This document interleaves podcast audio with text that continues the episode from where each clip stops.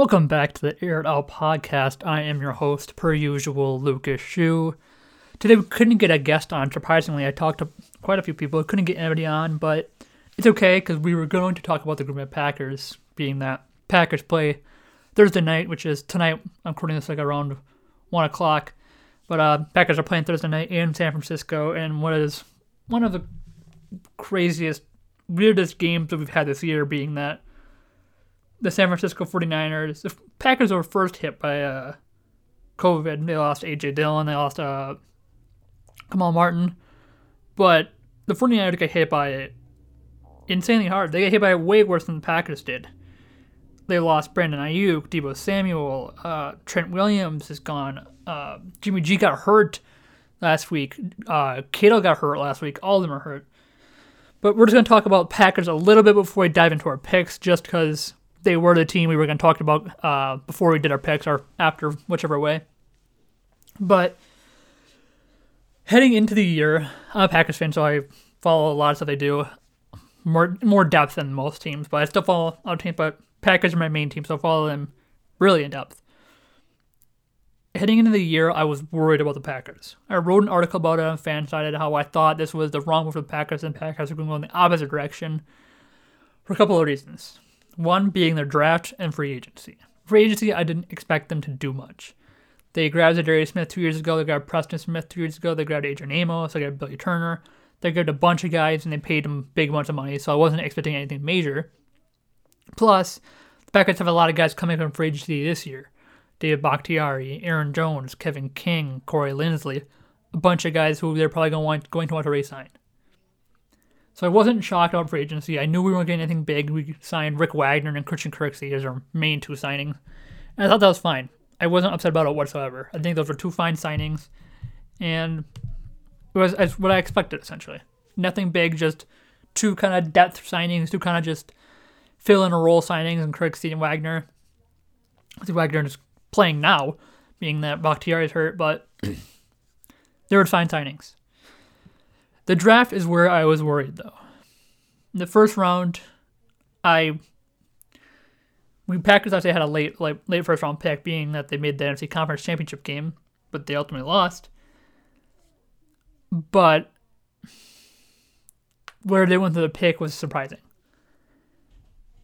I was really expecting a wide receiver there. There's a plenty of them available in one of the best wide receiver drafts in the NFL seen in a long time, and it's being proven right now. I mean, got such great players. You know, CeeDee Lamb's killing it. Justin Jefferson's killing it. Fulgham out in uh, Philly is killing it. A bunch of guys are playing really great football as rookies.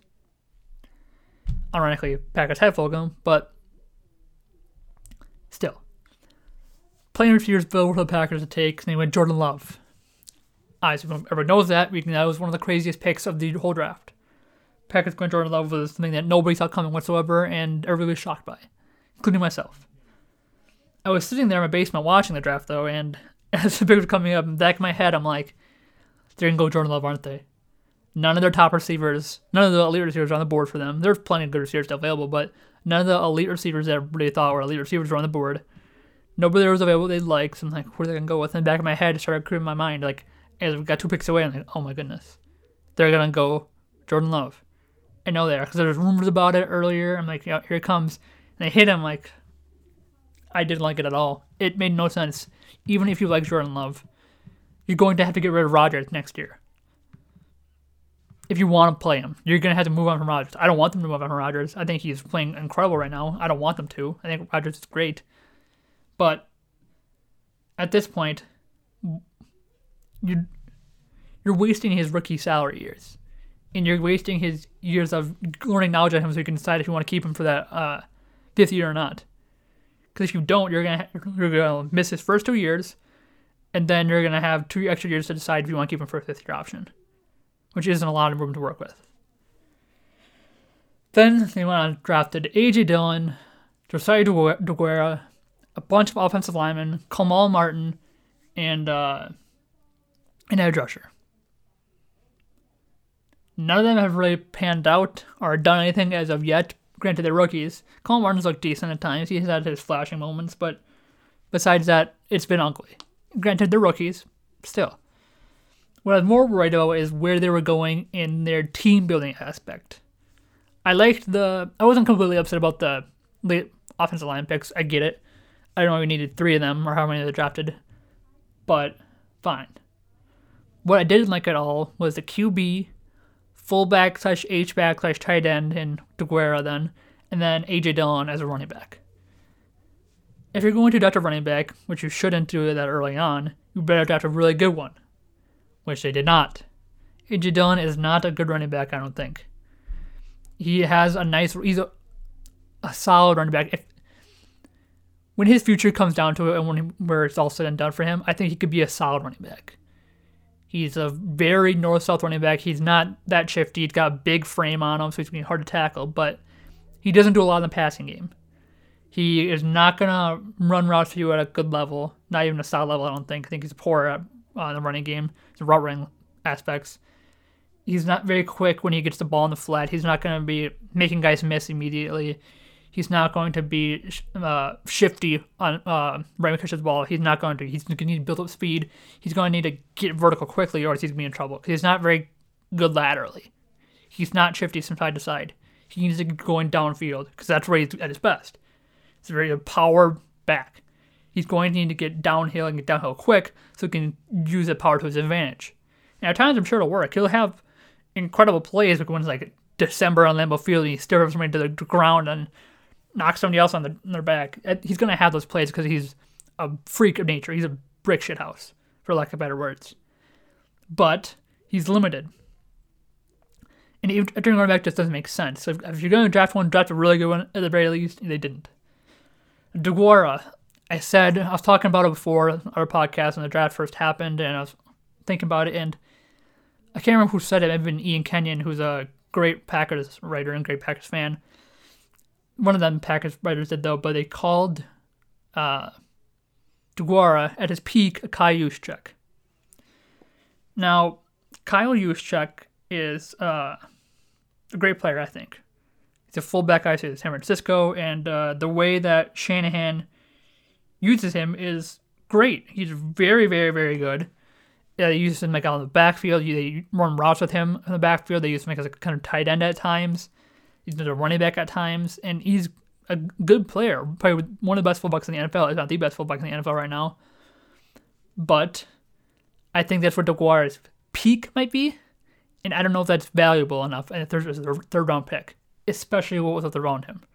Plenty of receivers available, plenty of D backs available, plenty of decent offensive linemen available. You could got.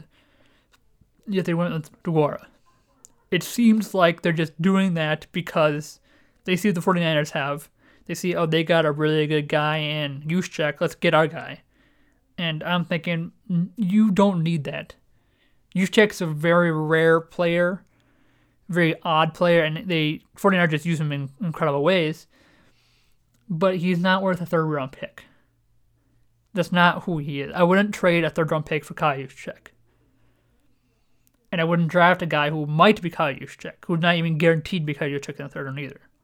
If you want to get uh, DeGuara late in the draft because you like him, fine, I get it. But you don't need to take a guy like uh, DeGuara in the third round. There's no point into it. There's no reason you should do it. Get somebody who impacts the game in a valuable way, like a receiver, a D back, or an offensive tackle. You're doing QB, so one can go that way. So get uh, offensive tackle, D back, or receiver, somebody who can impact the game. And a valuable way, unlike DeGuara. Yet, with their two picks after Jordan Love, they went A.J. Dillon, who we just talked about, and Josiah DeGuara. So, being how they built that team, I was worried about this season as well because it showed to me at first that we are going to get a lot of. I thought we were going to get a lot of running the ball, and I based this off of the draft, and in my article I based it off of who Lafleur learned his stuff from. He worked with Kyle Shanahan. He worked with his dad. He worked with Kyle Shanahan's dad when he was in Washington, and he worked with uh, Sean McVay, who's now in LA. And when Mike Shanahan was the head coach in uh, Washington, obviously everybody knows system from back when at the Denver Broncos. That zone running scheme with uh, Alex Gibbs and all that. Everybody knew that, and that's what he preached, and that's what he did, and he, it worked great for him. So I thought well, we're going to get a lot of running the ball. We're going to get a lot of affording a mix of uh 49ers esque kind of stuff and outside zone kind of stuff, zone zone running scheme kind of stuff. And I thought LaFleur was going to struggle with that. And then LaFleur struggled with that. I think the Packers were going to struggle with that at first. I didn't like the scheme. I didn't like what they were going to do with it. I thought they were going to turn Aaron Rodgers into not Jimmy G because he's way more talented than Jimmy G, but a Jimmy G esque kind of style player where it's just like read it, throw it. That's it. I thought they were gonna make it extremely simple for Rodgers. I thought they were gonna make it too simple for Rodgers and take away one of his greatest strengths, which is creativity and his ability to hit deep balls. And I was genuinely really worried about the Packers. But where we are right now, I am very happy with the Packers, and I am very happy I can say that I'm wrong about this Packers year so far. I thought they were going to struggle. I thought they were going to not look the best. They have looked best at times, against most notably against the Vikings and Tampa Bay. But they have looked really, really good. This offense, I I was saying before in my article and just literally right now how I was worried about this Packers offense. I did not like where they were going and the offense in certain things. I didn't like how they're building their offense. I didn't like what they were doing at all. But I really like it. It's a nice mix of, especially in the passing game, it's a nice mix of simple stuff for Aaron Rodgers, like a lot of mesh stuff, a lot of short stuff, a lot of just getting guys open, keeping them open, a lot of uh, bunch formations, a lot of stacks, just making it hard on the defensive backs and making it easy on Rodgers, giving him simple stuff. And I liked that. But then they also let Rodgers do his own thing, kind of, and they're giving him deep shots, and Rodgers is doing his thing, and he's throwing great passes even with coverage on him. He's throwing uh, just beautiful throws. So it's a great mix of Rodgers doing Rodgers and LaFleur kind of letting Rodgers do his own thing almost, and letting him be Rodgers, being creative a little bit. That's Rick Rodgers. It's great, I believe. And then it's a nice mix of Rodgers really buying into the system and taking the easy stuff when it's there. I think that's the most important thing. This whole thing is Rodgers buying into this system, and LaFleur having a, having a good system as well, and it mixes perfectly. Because you have the great you have the great scheming up of plays by LaFleur and your design of plays, and it's helping Rodgers out a lot. But then when the plays don't work, you have Rodgers who can make any pass on the field. And it's a great job by both Rodgers, who is playing like old school MVP Rodgers, maybe not that level, but very close to that. And then you have LaFleur, who's designing great plays and getting Rodgers these easy opportunities over the middle of the field, underneath, and making his job easier. And I, I love where they're going with that. Granted, they struggled against Tampa Bay, where Todd Bowles blitzed the living daylights out of Rodgers, and usually teams don't do that because Rodgers is a great quarterback, and he's just going to find where the open hole is in the defense because you're blitzing, you're missing a guy, so he's going to find that open hole and just hit it didn't work for Rodgers, and he was pressured very often. And a lot of the plays well, LaFleur runs to run is like a lot of play action boot plays. So you get Rodgers running out of the pocket, moving around, uh, and Tampa Bay figured that out, and they blitzed him with D backs often. So when Rodgers is rolling back in the pocket, you get a D back coming in and hitting him, or you get an extra linebacker or somebody hitting him. While they had the other side of the defense rotate over. Very incredible job by Todd Bowles. Very smart job by him. Vikings game uh, this past week, I the Packers looked ugly. It was a really weird game where it was like 40 mile per hour winds. This offense wasn't moving along. Then it was just a really weird game. I feel like bad. Q can't take away that at all. But I can give them more leeway in this game. The one thing that I was really confused about how the Packers didn't do better, even with the 40 mile per hour wind, was the Vikings had no secondary. They lost so many guys to injury. Cam Dantzler got hurt. A bunch of guys got hurt they had guys who were missing before they even started the game. I'm like, wow, Rodgers are going to do great. And the 40 mile hour came in and changed the game plan. Looking ahead to the rest of the season for the Packers, I mean, playing San Francisco tonight, which I get into in, after note this, which is in a second. But after this, they got the Jaguars, who they should be able to win against. And there you go. Either a six or seventh win, depending on if they beat the 49ers tonight. But then they get an interesting schedule against the Colts, who are a good team, I think. They're just not at that great level. They got the Bears who have struggled, the Eagles who have struggled, the Lions who have struggled, Panthers, who look decent at times, and Titans and Bears to finish it off. So looking past this game, the Packers could realistically lose two games the rest of the year after this game, of course, to the Titans and maybe the Titans and Colts probably.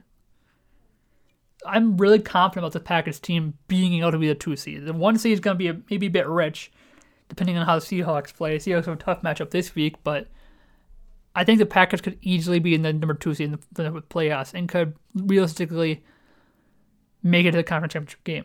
Super Bowl, I don't think so. I think it's either going to be a Buccaneers or a Seahawks in Super Bowl, but I wouldn't rule it out completely. And now we got that all the way. I believe the Packers are a great team. Heading in this game, Packers versus 49ers. I did talk about how hard 49ers get hit by the COVID issues and everything. So they're wheeling out a bunch of random players and a bunch of their backups to play. I got to go with the Packers here in San Francisco to beat San Francisco. I mean, they have more healthy players by a lot. And not just because of COVID. I mean, 49ers actually have two injured players in Kittle and Garoppolo. So I'm going to go with the Packers here. I know it's going to be a really, really weird game that probably shouldn't even be played right now because of how many issues 49ers have had with COVID recently. Going into the Sunday slate, we got Bears versus the Titans. Uh, the Bears, I'm I'm not a Bears fan at all. Packers fan, honestly. We had a Bears fan on here before, and uh, Brad Spielberger, who was a great guest and learned a lot from him. If you haven't listened to that, please go listen to that. He's an incredibly smart guy the Bears' offense is just sad at this point. You got Allen Robinson, who is, if he had a good QB, he'd be an elite. He'd be a, a considered a top receiver by everybody. Obviously, people still consider him top receiver because everybody knows how great he is. But everybody would consider top receiver top receiver if you had like Rodgers, for example, or a Mahomes, or just obviously everybody would be looking at him. But even a good QB, you give him a good QB. A Stafford Herbie, Stafford would help him out. Cousins would help him out. Just somebody who can get him the ball at least at a good rate. Never had that in his career because he's had Blake Bortles and Nick Foles and Trubisky to play with. So none of them have been good. So he's always struggled with that. But he is a very good receiver. But he, again, has played with Nick Foles and with Trubisky well with the Bears. And they, Trubisky and Foles both have major flaws in the fact that Trubisky can't hit the broadside of a barn, and neither can Foles. Foles can do it a little bit more than Trubisky maybe can. He's got a little bit more uh, volatility, so helps him occasionally. But he's still bad. And Trubisky, on the other hand, is worse throwing the ball in general and just makes some dumb throws and dumb decisions. But he's a little more athletic than Foles, but he's still very bad. Titans, on the other hand, they Titans should just dominate the Bears this week. They lost to the Bengals the other week in a weird, weird upset, in a weird, weird week full of upset games, weird weather, and just a weird week overall, I think. I'm going to go with the Titans over the Bears in this game, what should be an easy win for the Titans, with the only thing that could be slowing them down is a good Bears defense. Lions versus the Vikings. I took the Vikings Packers game. Uh, Dalvin Cook crushed them, scored four touchdowns, and the Vikings offensive line absolutely mauled the Packers defensive line. And it was a really weird game because causing so much wind and everything. So I don't completely blame the Packers for that. It was just a really weird game. The Vikings did good though. Lions, I they're such a weird team. Like they have nice pieces on their roster. They have Kenny Golladay. They have Marvin Jones who can be good at times. They have a decent offensive line, a decent defense. So I don't know where how I feel about them. They just lost Matt Stafford, which sucks for them. Very big loss. They put him on the reserve list, Dutch COVID list. So I think this game's gonna be a close game, but I'm gonna go with the Lions in this game, even with the loss of Stafford. Giants versus the Washington football team. I'm gonna go with the Giants in this game, even though it's gonna be a really weird game. Washington struggled all year long. Dwayne Haskins lost his starting job. Uh, Kyle Allen's not a starter, I believe. It's just a mess out there in Washington right now. But so less of a mess in New York. Daniel Jones struggled kind of against Tampa Bay this past week. He made some just dumb decisions But then the next throw, he just hit a strike over the middle of the field or just make some incredible throw that shouldn't be made. It's just one of those. He's just one of those players where he's so volatile, you have no idea what's going to happen. But I'm going to go with the Giants over Washington in this game. Panthers versus the Chiefs. I mean, as much as I like the Panthers and as good they've done, surprisingly as good they've done this year, I gotta go with the Chiefs. The Chiefs are the far and away, not the, you know, far and away, but they're the best team in the NFL right now. The best. They have Mahomes. They have this incredible offense. They have a good defense this year. Actually, like the defense is actually solid. They're not giving up a lot of big plays, and there's no reason why they shouldn't be the Panthers. They should just roll into Carolina, whoop them, and get out. Again, nothing against Carolina. I think they have a decent team. They got DJ Moore, Robbie Anderson's looking really good. Teddy Bridgewater's looking solid. They got a good defense. I just think the Chiefs are just gonna whoop them, because they're the Chiefs. Texans versus the Jags. Um, this is gonna be a interesting game. Obviously, there's rumors of Will Fuller almost getting traded to Green Bay this year. The Texans wanted a second round pick for Will Fuller. Packers didn't want to give that up. So back and forth, back and forth. Ultimately, he kept on. Uh, he ended up staying with Houston, and they're going to play against the Jaguars, who will be without Gardner Minshew as their starting QB. And I can't remember who the Jags QB is. It's they. I think it's an undrafted rookie, uh, Jake Luton. I said Jake Luton. He's starting his first game, and I think he's gonna struggle. I, I have no idea why they're putting him in there. Gardner Minshew is a better QB, so I'm probably just tanking at this point. So I'm gonna go with the Texans over the Jags in this game. Ravens versus the Colts. Ravens took the loss last week against the Steelers in a game that, when I talked about it, I said the Ravens need to win this game. They need to win this game to get back in the division race, or because if they don't, they're going to be on the outside looking in. And they ended up, uh, they ended up, excuse me, losing to the uh, Steelers in what was just a really defensively heavy game. I felt like, and with the Ravens losing to the Steelers, are now five and two. The Steelers are undefeated still, the only undefeated team in the NFL. And now the Ste- Ravens are two games out, looking up at the Steelers, heading into week uh, nine, and they needed that win last week bad. It was a rough game for them. Lamar doesn't look like Lamar last year. Two games out. They have one more game against the Steelers later on this year, but even with that, I'm gonna go with the Ravens over the Colts. Colts are just getting that weird team where they're good but not great. Colts will definitely make the playoffs. Could possibly win the AFC South if the Titans slip up, but I'm gonna go with the Ravens over the Colts in this game. Seahawks over the Bills. I'm writing about this one of my articles at Fansided. Uh, Seattle is in a weird. Seattle and Buffalo are in the position where they are both on top of their division. Uh, Buffalo being six and two, above the Dolphins, and Seattle being six and one above the five and two Cardinals. So the Buffalo's like a game and a half up on the Dolphins, and Seattle's like a game up on the Cardinals. If either of these teams lose this game, it's gonna get interesting because Dolphins could win this week and close that gap big time on Buffalo to a half game.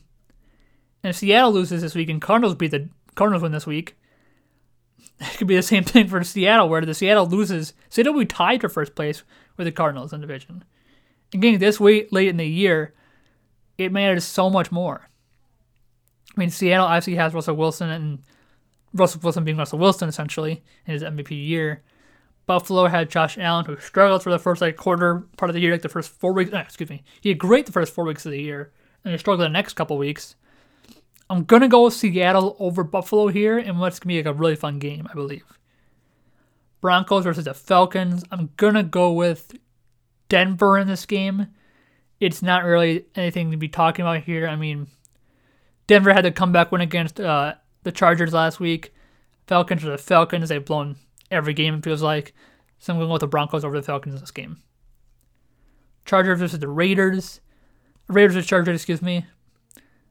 Uh, again, not a great, exciting game. Chargers uh, got uh, lost their big lead at halftime last week against uh, the Denver Broncos. Blew their massive lead. And I think they'll come back here and beat the Raiders in a bounce back game for LA. Steelers versus the Cowboys. This game is going to be a murder. Whoever the Cowboys put out there behind that offensive line, they're going to get murdered. The Steelers should absolutely trounce the Cowboys. They're probably going to force like three turnovers. It's going to be uh, Cooper Rush, uh, Ben DiNucci, or man, I don't even know who they put out there. But whoever does, I feel bad for them because this offensive line struggles. Their quarterback isn't good. Whoever's going to be out there, and they're just going to get ran over. The Steelers are just going to absolutely stop the Cowboys in this game. Dolphins versus the Cardinals. This is one of the more interesting games of the week, being that the Seahawks and Bills play each other. So the first place teams in the NFC West and the first place team in the NFC in the AFC East play each other, while the second place teams in the AFC East and second place team in the NFC West play each other. I think I'm gonna go with the Cardinals in this game, being that I like their offense a little more. I think they're a good team, but I wouldn't be shocked if the Dolphins beat them. The Dolphins showed a good game against the Rams last week. They put Jared Goff on his butt multiple times, put him under pressure multiple times, in a really nice performance. But I'm gonna go with the Cardinals in this game. Yeah, go with Cardinals. I double, I had to second guess myself there for a second, but Cardinals in this game over the Dolphins, which would be a close game, I believe.